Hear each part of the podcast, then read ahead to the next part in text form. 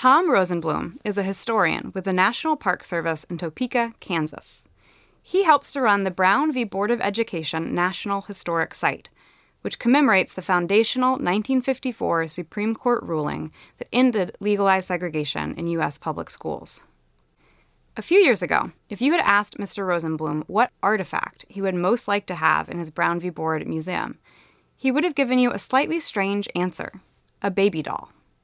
Why? Well, here's how the museum's website explains it. Children's toys rarely feature in decisions issued by the U.S. Supreme Court of the United States.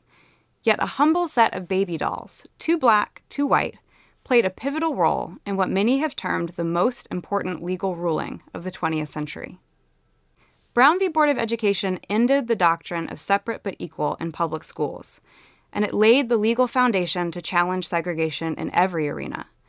This decision was a watershed moment in the civil rights movement, a moment that set the stage for everything that came after. So, what's a baby doll doing in the middle of it? To answer that question, you need to meet Kenneth and Mamie Clark, two American psychologists who are interested in how segregation and racism affected children.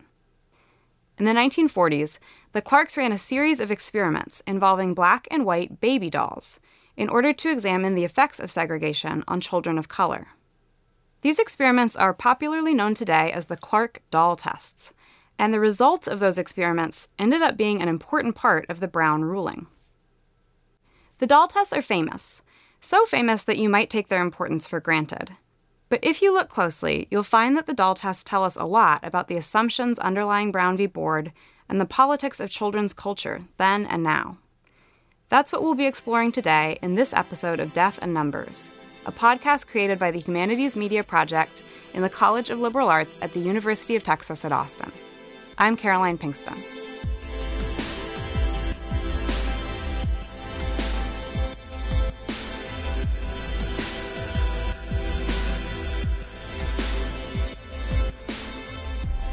The doll tests were born from Mamie Clark's research for her master's thesis at Howard University. When Mamie completed her thesis in 1939, the Clarks received a grant to continue her work. It was during this time that the bulk of the doll tests took place. The Clarks did research all over the country in the North and the South, in big cities and rural communities, in places where segregation was the norm, and places where it wasn't. And wherever they went, they put African American children through a series of experiments to learn about their awareness of racial prejudice and their own sense of identity and self esteem. There were actually a lot of different tests involved in this research.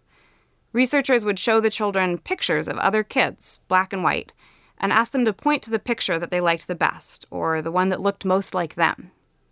There was also a coloring test, where kids were asked to color in certain shapes and objects, like an apple or a leaf or a mouse, and then they would be asked to color in a picture of a little boy or girl, with instructions like, color this little boy the color you like little boys to be. But only one part of these tests has remained famous today, and those are the doll tests. So, what were they? Researchers would hand a child two baby dolls, identical in every way, except that one was black and one was white. And they would give the children the following prompts Give me the doll you like to play with or like best. Give me the doll that is a nice doll. Give me the doll that looks bad. Give me the doll that is a nice color. Give me the doll that looks like a white child. Give me the doll that looks like a colored child. Give me the doll that looks like a Negro child. These prompts were designed to do two things. Some were designed to show that the children had preferences about the dolls, that they liked one doll better, or they had positive or negative associations with the dolls. And some prompts were designed to show that the children knew how to relate the dolls to race, that they knew that the dolls represented white and black children, not just random colors. Most black children indicated that they preferred to play with the white doll, and most identified the white doll as nice and the black doll as bad. This evidence alone would have been a big deal. But there was one last question that formed the real heart of the experiment. Dr. Kenneth Clark said that this prompt was the most disturbing, the one that really made him, even as a scientist, upset. That prompt came last, and it was this Give me the doll that looks like you. Why was this so disturbing? Here's how Dr. Clark describes it. Many of the children were emotionally upset at having to identify with the doll that they had rejected. Some of them would walk out of the room or refuse to answer that question. And this we interpreted as indicating that color, in a racist society, was a very disturbing and traumatic component of an individual's sense of his own self esteem or worth. The Clarks started publishing the results of their research. Somewhere along the way, those publications came to the attention of Thurgood Marshall, lead attorney for the NAACP, and he recruited the Clarks to get involved with his work. Kenneth Clark testified in several of the lower court cases that eventually led to Brown v. Board, and the NAACP submitted a statement and report from Clark to the Supreme Court. When the 1954 Brown v. Board decision was handed down, the opinion of the court only mentioned the Clarks by name briefly, in footnote 11, to be exact. But a footnote in one of the most important Supreme Court decisions ever was enough to cement the place of these experiments in history. But the importance of the tests was hardly taken for granted at the time. In fact, Thurgood Marshall was wandering into uncertain territory when he recruited the Clarks. You see, through Brown v. Board, the NAACP was trying to overturn the doctrine of separate but equal, which said it was okay to have segregated schools as long as they were equal in quality, with equal funding, equal resources, and so on. Of course, that was almost never the case. But the NAACP was out to prove that equalizing wasn't enough, that separate but equal would never be good enough, because there was something inherently harmful and unjust about segregation. To do that, they had to prove that segregation hurt children, that sending kids to segregated schools was damaging, even if those schools had all the funding and resources in the world. That meant they had to prove that a kid's social environment could do real harm to his psyche. And that's where the Clarks came in. And they succeeded. Here's the opinion of the court.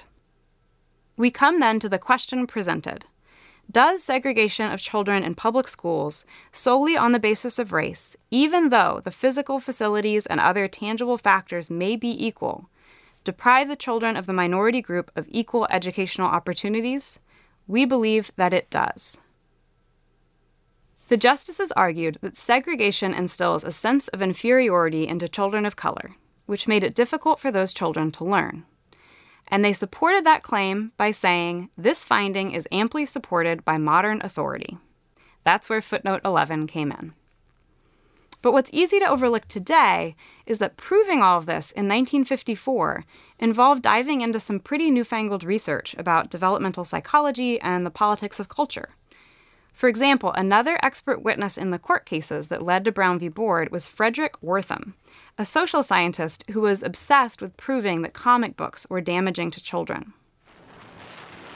Now, it is said also in connection with this question of who reads comic books and who is affected by them, it is said that children from secure homes are not affected. Mr. Chairman, as long as the crime comic book industry exists in its present forms, there are no secure homes. Can you resist infantile paralysis in your own home alone? Mustn't you take into account the neighbor's children? When Wertham testified for the NAACP, he was mainly talking about research he was doing with children at a clinic in Harlem, not comic books. But it's not actually that easy to separate the two because both were related to a central idea that Wertham and the Clark shared. And that was the idea that culture matters, that what someone reads or watches or the messages they receive from their peers and their community can actually have an effect on the kind of person they grow up to be. If the idea that comic books are corrupting society seems a little dated, the other point of all this expert testimony, that a racist society is harmful to children of color, seems like common sense today but at the time it wasn't clear that any of it would be taken seriously. Not everyone wanted Thurgood Marshall to use the Clark's research. According to historian Michael Beschloss, some lawyers warned Marshall that the justices would be offended if they were subjected to tales about dolls and wailing children. According to Beschloss, after the Brown decision was announced, Marshall toasted the Clarks at a celebratory dinner and demanded of his colleagues, now apologize. Over the next few decades, the Clarks slowly gained more and more attention for the role their tests had played in the Brown decision. Today, the tests are so well known as shorthand for the effects of racism that in 2012, Anderson Cooper repeated similar tests on CNN as part of a four part series on contemporary racial biases. Do you remember you were asked what what skin color do you want? Do you remember which one you said? Yeah, that one. Which one? This one. Why do you want that skin color? Because I don't know. I just I don't know. Not sure. No. What do you think of that skin color? Well, it looks kind of whitish, and that's all I remember. Yeah. Yeah. How about you? Why Why do you want that skin color? Because it looks lighter than this kind, because this looks a lot like that one. Mm-hmm. Yep. And I just don't like the way brown looks, because the way brown looks looks really nasty for some reason, but I don't know what reason. Mm, that's all. So you think it looks nasty? Well, not really, but sometimes. Sometimes. While the doll tests are famous today, though, they also face a new kind of skepticism. Not everyone agrees that the results of those original experiments are as simple or as clear as they originally seemed. On the next episode of Death and Numbers, we'll be returning to some of those questions. While the legacy of the doll test continues to be debated, though, the dolls themselves disappeared. Apparently, Kenneth Clark gave the dolls to one of his students, who then gave it to someone else to give to their kids, at which point the dolls were pretty much lost. That was true at least until a few years ago, when Tom Rosenblum, the historian with the Brown v. Board Museum in Topeka, got a surprising phone call. On the other end was someone in possession of one of the original black dolls used in the test. Today, it's on display at the Brown v. Board Museum, rightfully claiming its place in history.